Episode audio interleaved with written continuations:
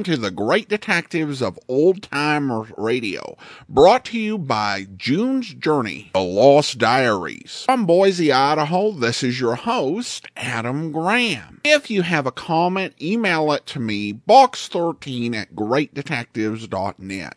Follow us on Twitter at Radio Detectives and become one of our friends on Facebook, facebook.com slash Radio Detectives. In a moment, we're going to get into today's episode of yours truly, Johnny Dollar. The original air date is October the 27th of 1951, and we'll be bringing you the Tolhurst theft matter. Now I want to talk to you a little bit about our sponsor. Over the years, we've had quite a few episode sponsors, and there have been quite a few other opportunities I've not pursued because I didn't think it would work for the podcast. But every company we focused has been a good company that provides a good service, but most have been kind of general, like they're good things for everyone to have or to consider having. Not something when I heard about it, I thought, oh yeah, this would be perfect for people who listen to uh, this podcast. That was until I got uh, emailed about this week's sponsor. And I thought, yeah, this will be something that we would just be perfect to talk about. A lot of people these days are into genealogy. Mostly what we're able to find are the raw, basic facts. Birth dates, death dates, marriage dates, and maybe a bit more if they left anything in the public record. Sometimes we come across a relative that we think, boy, this person was amazing, based on what we're able to uncover about the life they lived, even with just those bare details. Could their experiences back in the 1920s or 1930s have any relevance to our life today? Well, Autumn Driver,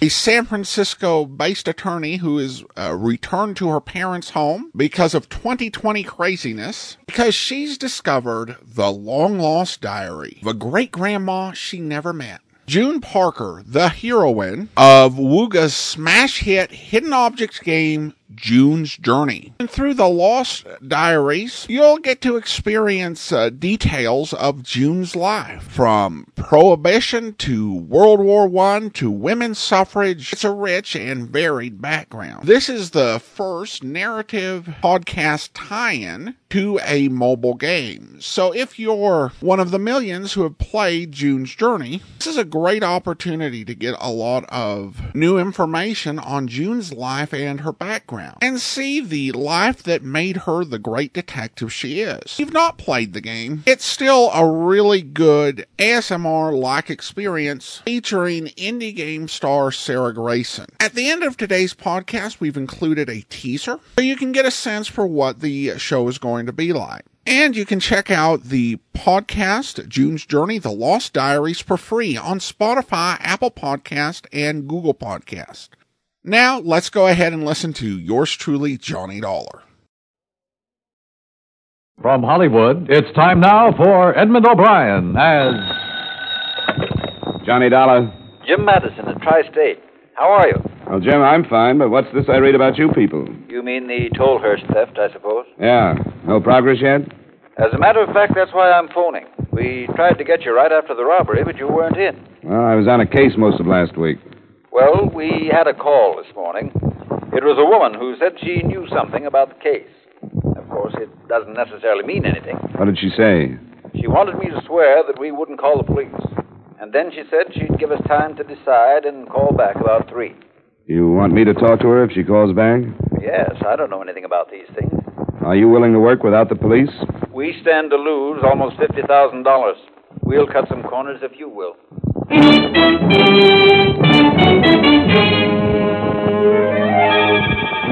Edmond O'Brien in a transcribed adventure of the man with the action packed expense account. America's fabulous freelance insurance investigator. Yours truly, Johnny Dollar.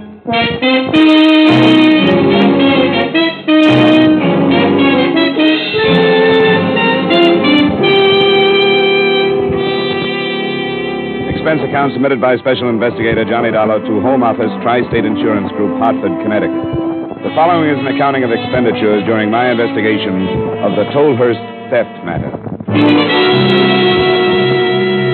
I note here the accepted report of the robbery because, as will be seen, Both the police and the press missed a number of details. The Tolhurst fur shop was entered at closing time Saturday evening by three disguised men who, at gunpoint, relieved Mr. Tolhurst of almost $50,000. Answering a radio alarm, the police spotted the getaway cars that left Hartford. And later, south of town, after a running gunfight with another squad car, it was abandoned by the four men who were seen to split up and who escaped into some wooded terrain. That's where it stood. Expense account item one, a dollar and a half cab fare from my apartment to the tri-state offices where your Mr. Madison was waiting for me a little before 3 p.m. Second call from his alleged informer came at two minutes after. Yes? Yes, put her on. Hello? Well, I'm glad you did. I have someone here that I want you to talk to. No, no, no. He's not from the police. He's a representative of the company. Just a second. Here she is, darling. Okay. Hello? I don't like this. How do I know you're not from the police? Well, I guess you can't be sure. All I can do is give you our word. And if you do want to talk to us, you'll have to take it. The other man didn't say he was going to have somebody else. He decided he'd rather do it this way. Now, listen for a second. To us, the recovery of the money is more important than having anybody arrested. If we can recover it more easily without going to the police, we're willing to do it. Doesn't that make sense? Maybe. The police will have to come into it sometime. I know that. But also, I know I'm right. I've got my own reasons for calling like this, and I know I'm right. I'll take your word for it. And we'll keep it. Now, what is it that you know? I know where one of the men is hiding. Oh? Which one? He's in a hotel in Boston. He's not using his real name, and I can't tell you what it is. You mean you know what it is and can't tell us? I'm a friend of his. That's why I'm calling. He's got to give himself up and get clear of it. That's what you've got to make him do. I will if I can. What name is he using and what's the hotel? I know I'm right. I I know it. But you can't tell him how you found out where he is. You can't say anything about this call. That's a promise, too. I won't. The name he's using is Taft. He's in the Standing Hotel. The standing. Okay. Anything else? That's all. How do I get in touch with you again? But you can't. There's nothing more I can do. Just be careful of him. He's awful desperate. Goodbye. Huh? She's gone. What do you make of it? It's hard to tell. She says one of them is in a hotel in Boston and that I have to make him give himself up and be careful because he's desperate. She could be sincere. If she were just fingering this guy, it seems to me she would have called the police. Then you think it's worth looking into? Well, there's only one way to find out. Follow it up, see what's there.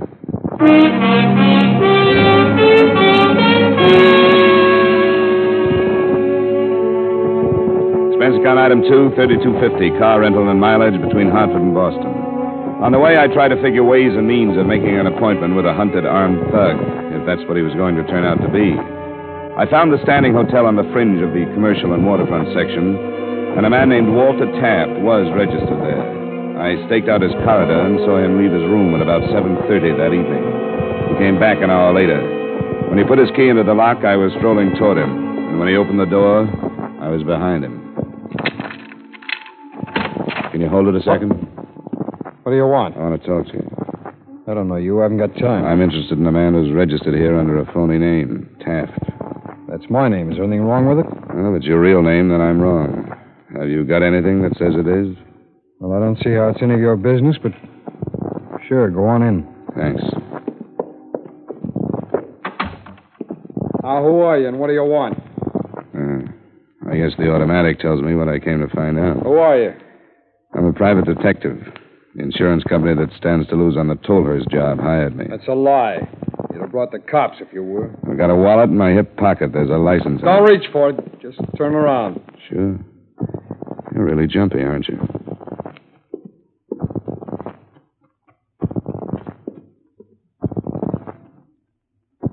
Here, catch. You don't expect me to swallow this, do you? You were hired by Al and Les. All right, so you found me. Now, what do you think you're going to do with me? You having trouble with your friend? I said, what do you think you're going to do with me? It's going to help if you can convince yourself I'm telling the truth. We want to recover the money, and if you'll help us to do it, we'll try to see that you get a break. That's a laugh. How would an insurance company find out where I was? Sometimes they get a tip when the police don't. They can pay for information, the police can't. Would they get a tip from? Somebody here in the hotel that figured something was wrong with you. There are fair descriptions out on you and your buddies for size and color and clothes. Somebody could have spotted you. I can't buy it. It happened, and the tip was right. You might do yourself a lot of good going to the police by yourself. Either you're off your nut or you think I am. Come on, start backing up. What for? Because I'm leaving. Go on, get started. If you were thinking straight, you'd talk it over. You're mixed up in a double cross, so you can't believe anything. That's far enough. Who told you about a double cross? You did. You said you thought I was hired by Al and Les. They were in the job with you, weren't they? All right, turn around. Open the closet door. Turn around.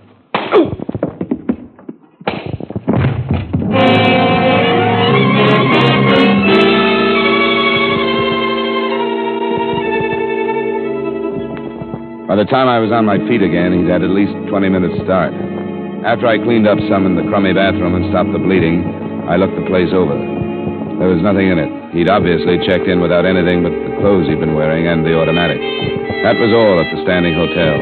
I drove back to Hartford and phoned Mr. Madison at home. I'm sorry, Johnny. Are you all right? Yeah, I'm not complaining, just telling you what happened. I guess I asked for it, bullying in like that, but I couldn't think of another way to get to him alone and get to the point in a hurry. Well, do you think you should have called the police? I didn't for two reasons. They'd just be sore at us for not reporting the girl's call to them, and I hated to cross her at this point, in case she might come back to us with some more information. Well, I guess we aren't any worse off than we were before she called, are we? No, we made a little progress. We know there's trouble between the men. We're fairly sure they're all still in this part of the country, and we have a couple of first names. And if you want me to stay on the case, there's another angle I'd like to look into. What's that, Johnny? From the beginning, it's bothered me that a furrier would have that much money in his store, no matter how fancy. Well, he said he hadn't banked for four days. It's still too much money. I suppose the police have covered it, but a thing like that could develop into a lead. All right, let's try it. Good. I'll go see Tolhurst in the morning. Maybe I can handle him without getting myself slugged.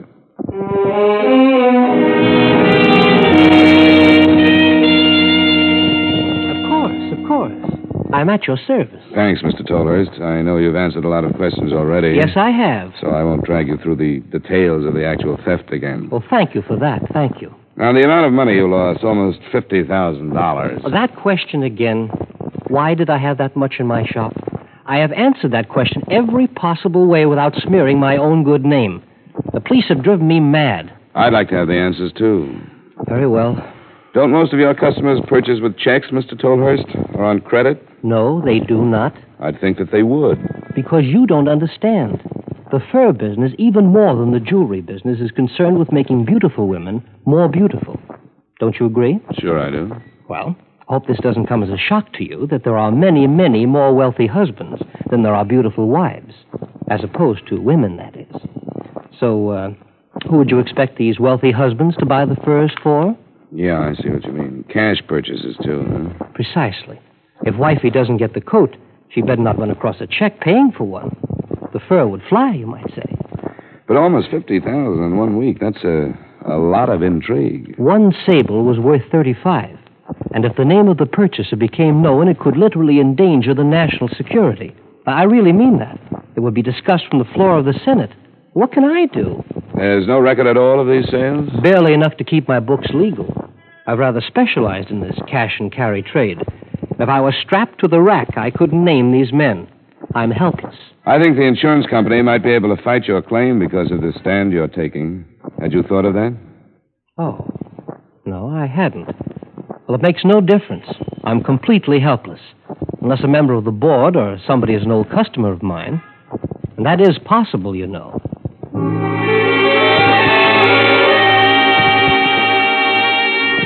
I tried a few more approaches on Tolhurst without getting any place. I didn't fully believe him, but I did have to admit that business dealings like that were possible. I left the shop a little after 11 and went to my apartment to call in a report on this phase of the deadlock. My phone was ringing when I got there.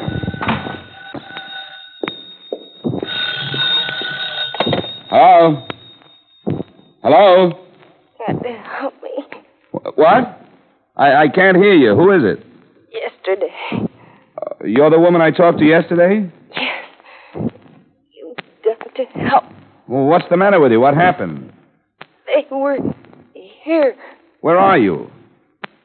Where are you? Stoddard. Stoddard Street? Yes. What number? 58.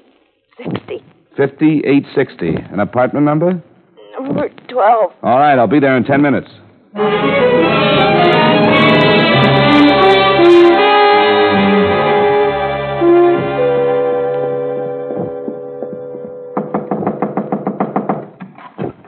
Dollar, I'm coming in.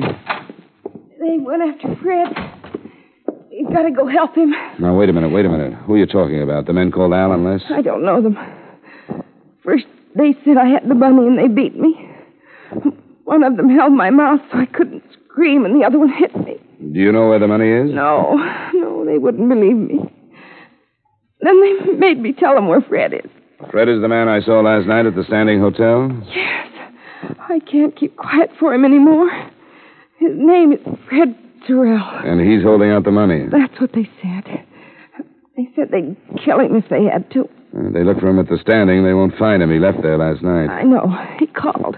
I tried to lie that he was still there, but they phoned and found out he wasn't. Then they started in again until I told them. He, he moved to an auto court, and that's where they're going. Where is it? I'm not sure. Between here and Boston. But I think it's in the state. It's called the Oak Springs Motel. I tried to warn him. But whoever answered hung up because they couldn't hear what I was saying. I couldn't talk. What's your name? Virginia Cowley. Well, how do you fit into this? How much do you know about the robbery? Nothing. I didn't know about it until afterwards. Fred's car was here. He came to get it and said everything had gone wrong and he was in bad trouble. Yeah, now we all are. You should have told the police, and I should have. Promise I know. I'm going to call them now and hope I can fight my way clear of this mess. Where's the telephone?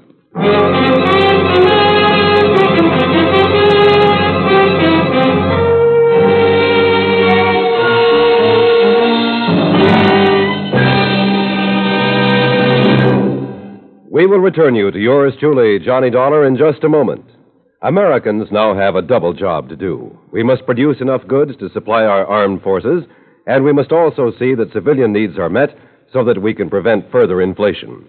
Better production means greater strength and greater insurance that our free American way will continue. Do your part. Now, with our star Edmond O'Brien, we bring you the second act of Yours Truly, Johnny Dollar.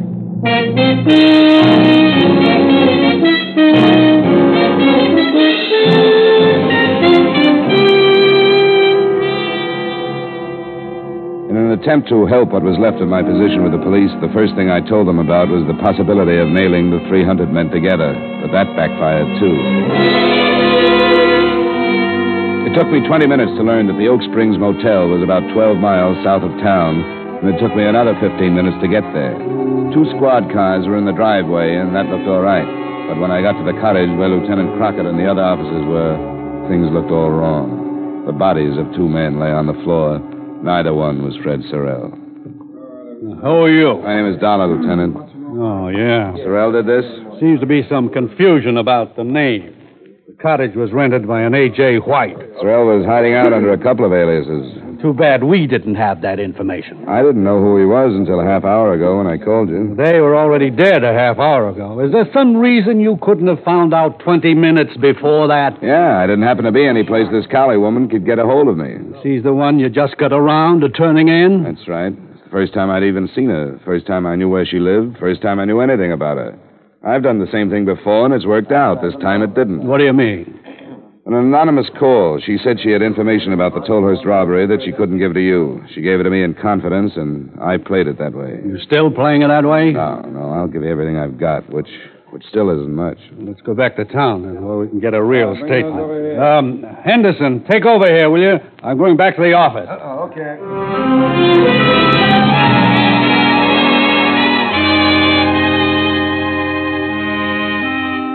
I didn't score very heavily with the lieutenant. He listened to my story point by point, but as he mentioned, actually the only useful thing I gave him was a slightly better description of Sorrell than he'd gotten from the manager of the auto court. I don't know what to think about it, Dollar. I know you guys figure you can operate that way, and maybe it works sometime. Sure, people will talk to you when they won't talk to us.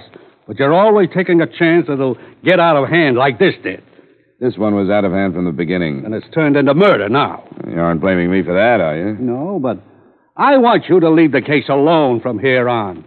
Stay away from the Cowley woman. Stay away from everything. Does that mean I can go now? Yeah. It might be a good idea if you went home and brushed up on a little police work. You're really digging it in, aren't you, Lieutenant? You got it coming. Go on now. I got to get back on this thing. I knew my license was probably at stake, but Crockett's attitude, right or wrong, was more than I could take. Virginia Cowley had been put in the police hospital, suffering from internal injuries caused by the beating. I went back to her address, lied my way past the landlady and into the apartment. From a notebook on the telephone stand, I learned that Sorrell lived in Princeton. That was my next stop. Fred Sorrell? Yeah, he still lives here. I haven't seen him for some time now. Seems to me he's out of town. Ah, I came all the way up from New York just to see him. You suppose I could get into his place, leave a note or something? Well, why don't you just go up and see if the other fellow's there? Name a Hacker. Oh, a roommate? Yeah, you could leave a note with him. Oh, good. How do I get there? Second floor rear, number's 210.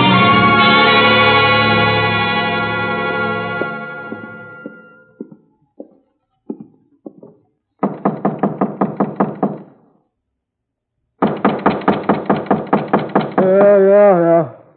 Who is it? Friend of Sorrell's. I've got to see you. Yeah, he's sleeping in this joint. What's the matter with that jerk, anyway? Fred? When did you hear from him last? A couple of days ago. In some kind of trouble. He sure is. Wanted to borrow some money from me, the lazy jerk. Told him to go take a jump or get a job, one or both. He wanted to borrow money. Yeah, want me to mail him 50 bucks. What's the matter with him anyway, you know? Yeah. Yeah, he's done it up pretty good. Have you heard about the Tolhurst robbery? What are you handing me? You know a couple of his friends called Al and Les somebody? Hey, who are you anyway? Uh, here. Detective? You ain't telling me Fred's mixed up in nothing as big as the Tolhurst thing. He ain't got the brains. He hasn't if he has to write you for 50 bucks after he pulled it. What about Al and Les? Yeah. Les Vernick and Al Hudson. I met 'em, but that's all. Left 'em out of town. They're in it, too, huh? Hey, you ain't pulling my leg, are you? No. Did he write you from Boston by any chance? The Standing Hotel? Using the name Walter Taft? That's right. Knew those guys were no good, and I told him so. He was always talking big money.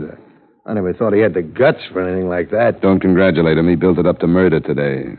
Oh, quit it. It must have been Al Les. You'll read about it, but for now, take my word for it. There was a double cross, or they figured there was. They were both shot, and Sorrell is still on the loose. This is straight. He, wouldn't come here, would he? I don't know what he'd do. He must be half crazy by now. Can you think of any place else he might go? He's got a girl he mooches off all the time. Yeah, I know about her. He wouldn't go there, not now. He want a place to hide out. He was driving his car so he could travel for some distance, but not far. If he's thinking at all, he'll know he has to get rid of it. I don't know. I'm not holding nothing back. A guy does anything like this, he doesn't deserve help from anybody. By this time, he probably thinks he does. You don't think he'd pull his old lady into the mess, do you? He might. Where is she? She's got a farm. I never saw it, but he talked about it once in a while. Little place she runs with an old guy helping her. It ain't far from here. Do you know where it is? Somewhere west. Hey, uh, that's her picture. I think the name of the town is on it. Down here in the corner. I, just remembered. I noticed it. Torrington. Sure, I know where that is. About 25 miles. I'd like to look at some of the rest of his stuff, if you don't mind. Go ahead. If this is as bad as you say it is, you can do anything you want. If you don't mind, I'm going to move out until this is cleared up. I don't want that crazy jerk to be coming back here while I'm around.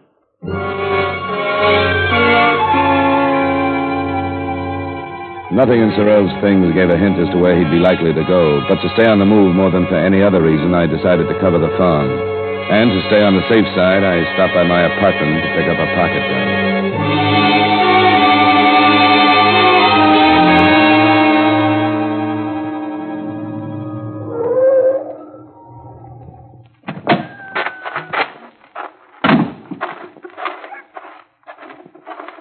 Got business here? Well, it's a sort of a social call. Mrs. Sorrell here? Nope. She she went to town. Or she went with her. I was passing through. I know her son. I thought I'd stop by. Oh, you're a policeman then. What makes you say that? We heard about Frederick. At least some of us did. We kept it from Mrs. Sorrell. That's why we sent him to town. We don't want that poor soul to learn about him until it's all finished. Did you think he'd come here? How much do you know about it? Uh, somebody heard on the radio about the murders. You think he'd be hidden here? Not exactly, but every possibility has to be covered. Uh, he'd never come here. He wouldn't be turned out by his mother, but the rest of us would make short work of him. Uh, You're welcome to search the place if you choose to. Has he been in touch with Mrs. Sorrell through this thing? Nobody's been in touch with Mrs. Sorrell. She don't read her own mail or the papers either, because she's blind. She don't listen to the radio or talk on the telephone because she's she's nearly deaf. Frederick is a rotten apple that hasn't been allowed back here for three years. And she doesn't know about him? Not for almost that whole time. Oh, yeah. She thinks he's a big success in the hardware business. And we've talked about it already. We, we think he's going to start a business in Australia. And his mother will think he's there until she dies. And you ain't going to tell her any different. I don't see why I should. Yeah. You want to search the place? No, I don't want to, but as long as I'm here.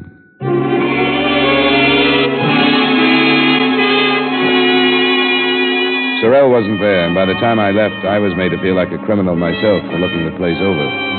By the time I got back to Hartford, the extras were out saying, widespread search fails to uncover killer. And something that had been bothering me came to mind again. Why, with a $50,000 haul, hadn't Sorrell gotten out of New England? A few more questions fell into line, too. How could an amateur like Sorrell escape a full fledged police search? And why would he even think of a double cross on his first job? And finally, why, after running out of Boston, would he have come back to an auto court 12 miles south of Hartford?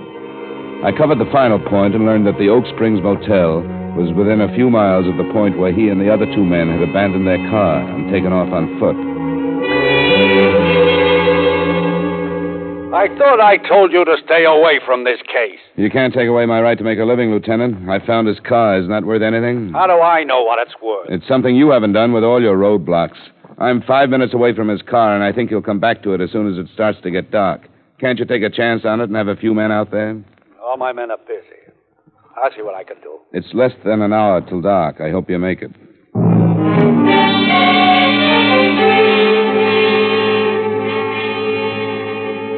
I'd come back to the auto court and then found the approximate spot where Sorrell and his friends had left their car. I'd found a pair of ruts winding through the trees, and where they'd stopped, I'd found his car. When I got back to it after talking with Lieutenant Crockett, I put my car under as much cover as I could find and waited.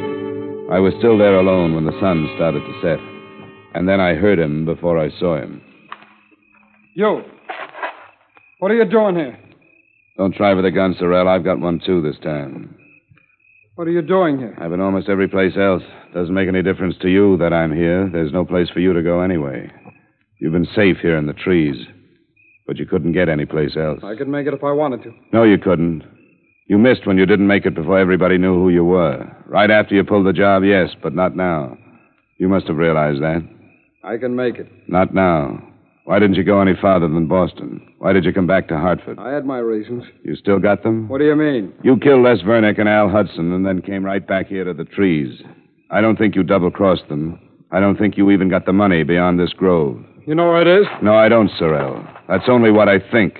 And you had to kill them because all they could figure was that you double crossed them. You want to help me? You want to? It's here, all of it. It's too late to help. You killed them. But it's all here. Fifty thousand dollars. I I came down the road and then then I turned that way. That's when they were shooting at us. I was carrying the money, but I, I was excited. Alan, Al and Les went that way, and I came this way. I, am sure it was here. But, yeah, I remember that big tree. I went past it. I, I'm sure. You could find two hundred thousand dollars, and it wouldn't do you any yes, good. Yes, it would. You could buy anything with money, and it's it's all here. I, I know it was here because I ran on this road, and then this is where this is where the road ends. Then I, I went past that tree. If I, I can just remember how far I went, because I, I put it down and I, I covered it over with some leaves. If I just saw them, I'm sure I'd remember. Sorrell, I know where it is. If I, but, hey, what are you? I want your gun, Oh, Sorrell. get away from me! Get away! Quit it! No! It's all here. It's all here, and I'm going to get it. Now get away from me! Get away, you! All right, Get Sorrell. away! All right.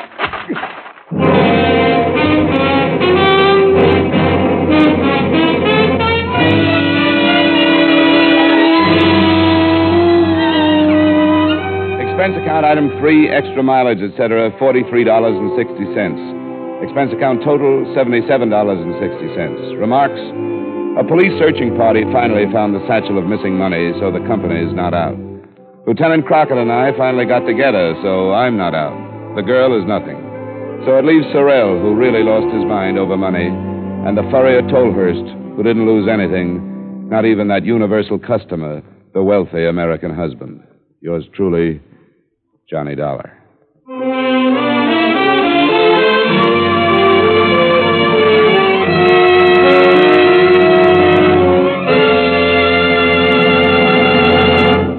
Yours truly, Johnny Dollar, stars Edmond O'Brien in the title role and is written by Gil Doud with music by Wilbur Hatch. Edmond O'Brien can soon be seen starring in the Paramount Pictures Technicolor production Silver City. Featured in tonight's cast were Parley Baer, Virginia Gregg, Stacey Harris, Bob Sweeney, Herb Butterfield, Clayton Post, and Howard McNear. Yours truly, Johnny Dollar, is transcribed in Hollywood by Jaime Del Valle.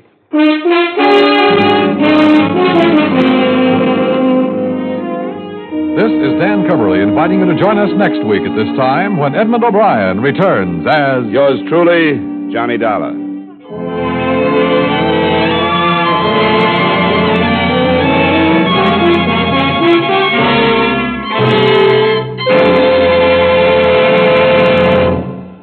The faith of its people is a nation's greatest strength. You can show your faith in freedom, and you can help keep America free by investing regularly in United States defense bonds. Remember, peace is for the strong, security for those who earn it. Start now investing in peace and security by investing in defense bonds. Buy an extra bond now. Buy United States defense bonds.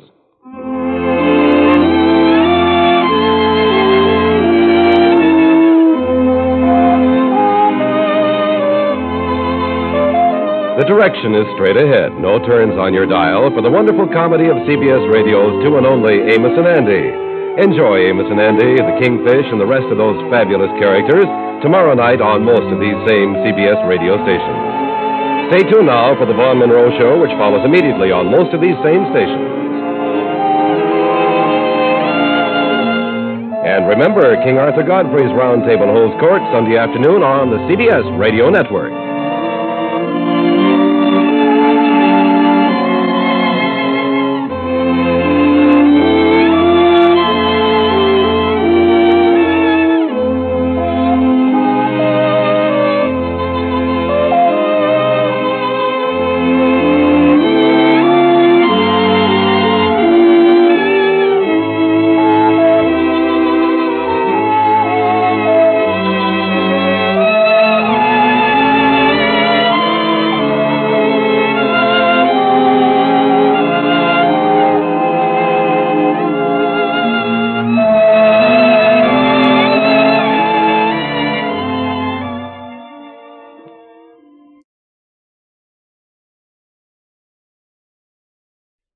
Welcome back. Well, an interesting episode with Johnny, you know, once again finding himself uh, on the outs with law enforcement and having to set things right. And one thing I really like about this episode is the fact that ultimately what made it so hard to catch the crooks was not that they were, or at least the crook, the one who survived, was not that he was so incredibly clever, but rather he was an amateur and didn't really know what he was doing and made a lot of really uh, stupid mistakes. That also, ironically, made it hard for the police to be able to track him down. It was also interesting to have a an insured who's uh, the shady way he did business, uh, frustrated the investigation, and offered a whole uh, new set of challenges uh, to Johnny. Though I kind of do wonder uh,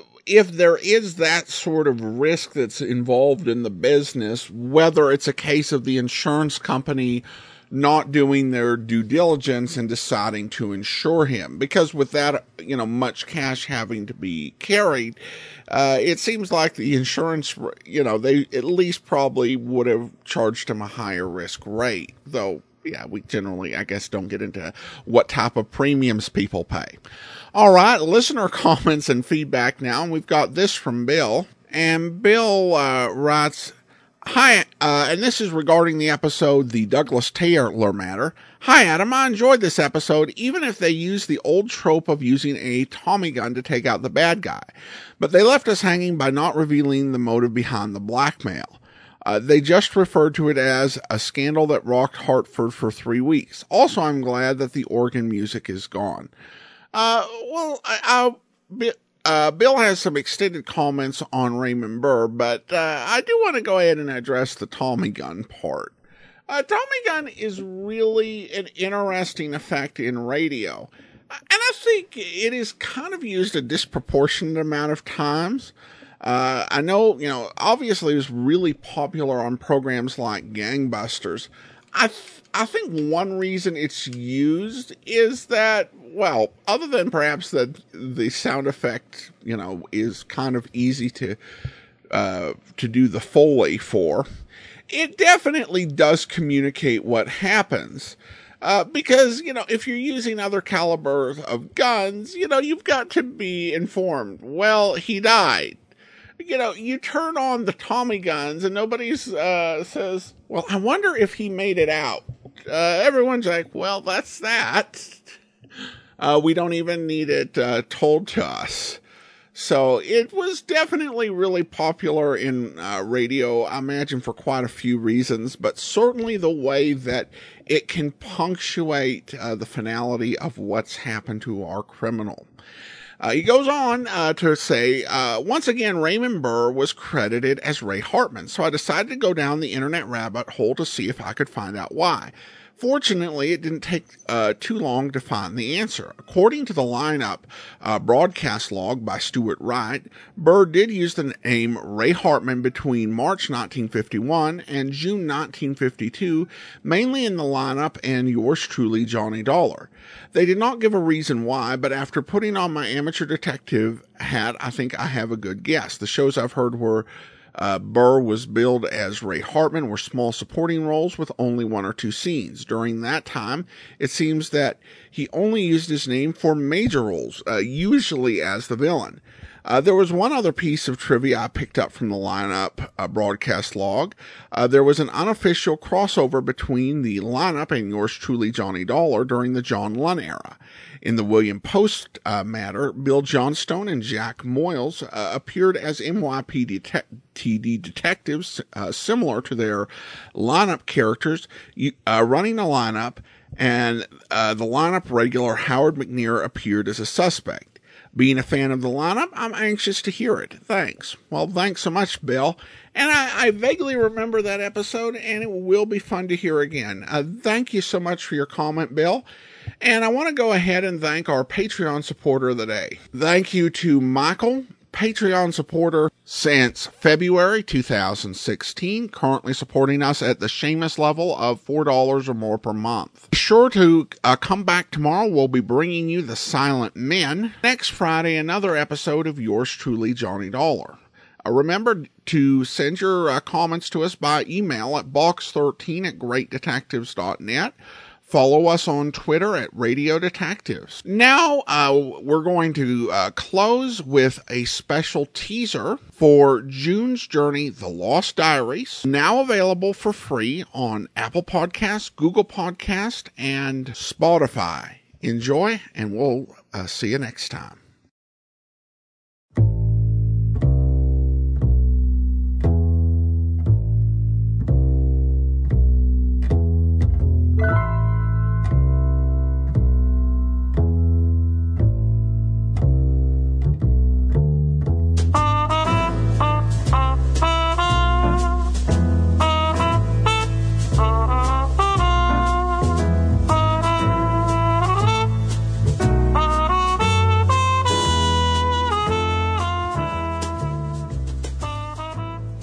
Hi, welcome to the Diaries of June. I'm your host, Autumn Driver. Hmm, I might be a little too formal. Maybe I'll try something different next time. As you might have guessed, thousands of listeners, I'm not a professional podcaster. And I'm also kidding about that thousands of listeners part. This podcast is mostly something I'm doing for me. So, The Diaries of June, aka June Parker, aka Nana June. She's my great grandmother. As I record this, I'm at her house, the old family estate on Orchid Island. I'd always been fascinated by the idea of Nana June. She made a name for herself in the 1920s and 30s as a kind of vigilante detective traveling the world. Apparently, she solved some pretty high profile cases in her time. That's amazing to me. Being a woman in that era wasn't easy, let alone being a lady detective, as the papers called her.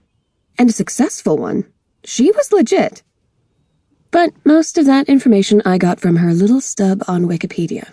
It's barely more than a couple of paragraphs. I'd always thought there had to be more to her story.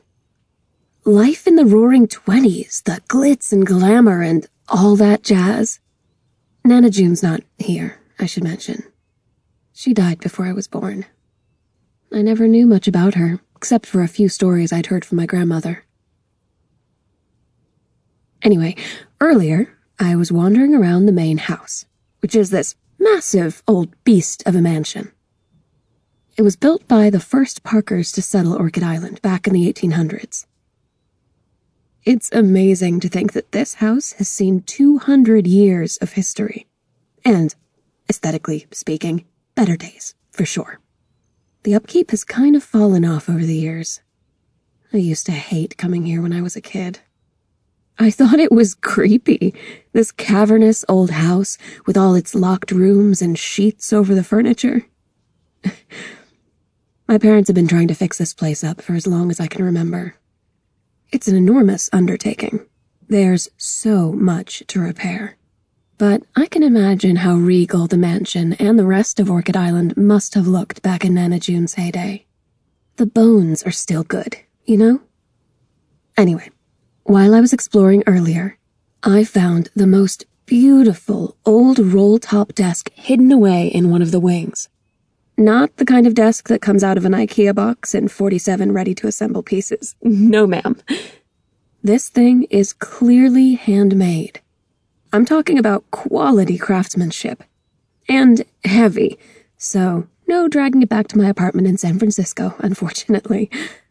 Inside one of the drawers in this old desk was an even older leather bound book. As soon as I opened the drawer, I was hit with that nostalgic old book smell. You know, like dry leaves and comfy armchairs. There were all these pieces of papers and slivers of photographs poking out from between the pages. It looked important, like a tome in a fairy tale or something. And embossed on the cover were two letters J and P. JP for June Parker. My Nana June's diary. Spunky, shh, I'm recording. Sorry, that's my dog. He's a year old and cannot handle himself when he sees a squirrel. Anyway, where was I? Uh, right. Nana June's diary. And the whole reason I decided to start a podcast. I carried her diary to this cozy little reading nook under the stairs, and then I just got sucked in. I haven't finished reading it yet, but what I've read so far is incredible. I can't believe her life. She did so much, saw so much, knew so much. And she went through so much. The world was so different back then especially for women, but she didn't let that stop her. She was a powerhouse. Hours flew by while I was reading the diary. It was almost like a fugue state or something. When I came to, all I could think was, I need to tell her stories. The idea just came over me. I can't tell you why. I've never done anything like this before, but people make podcasts all the time, right? And I really need a project right now. Like, really, really. But that's another story. So, here I am, figuring out how to make a podcast because Nana June was that cool. Stick with me while I get my sea legs. There's a lot I have to figure out, like editing and sound effects, and a form of marketing that isn't asking all of my friends and family to listen. Hi, friends and family. Thanks for your support. Okay, now for the diary entry. Let me just find the page. For this week, I picked an entry that hits close to home, which is kind of an ironic idiom to use because I'm pretty far from home. Normally, I live in San Francisco, but with everything going on in the world, well, we're hunkering down on Orchid Island. And even though Orchid Island's always been a part of my life, it's never been home. In 1907, Nana June felt that way too. She was born in London, which I hadn't known before I found her diary. Apparently, she grew up there until the family moved to Orchid Island when she was 12. Then, when she was 17, she decided to move back to London, alone. Can you believe that? When I was 17, my biggest life decisions revolved around what glitter effect to use on my MySpace page. Meanwhile, back in 1907, to go to London from Orchid Island, Nana June had to take a transatlantic journey by ship. Ship. Those things were highly sinkable back in the 1900s. So remember that as you listen to this entry. It's her first week alone in London.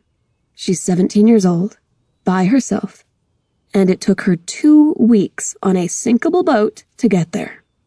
And she's probably like wearing a very long and heavy wool skirt, because it's 1907. At least, that's how I'm imagining her. With her hair wrapped in one of those pretty pins, like you always see in old photos. Okay, here we go. Oh, wait, one more thing. I'm going to try some sound effects here for, you know, atmosphere. Let me know what you think. October 18, 1907.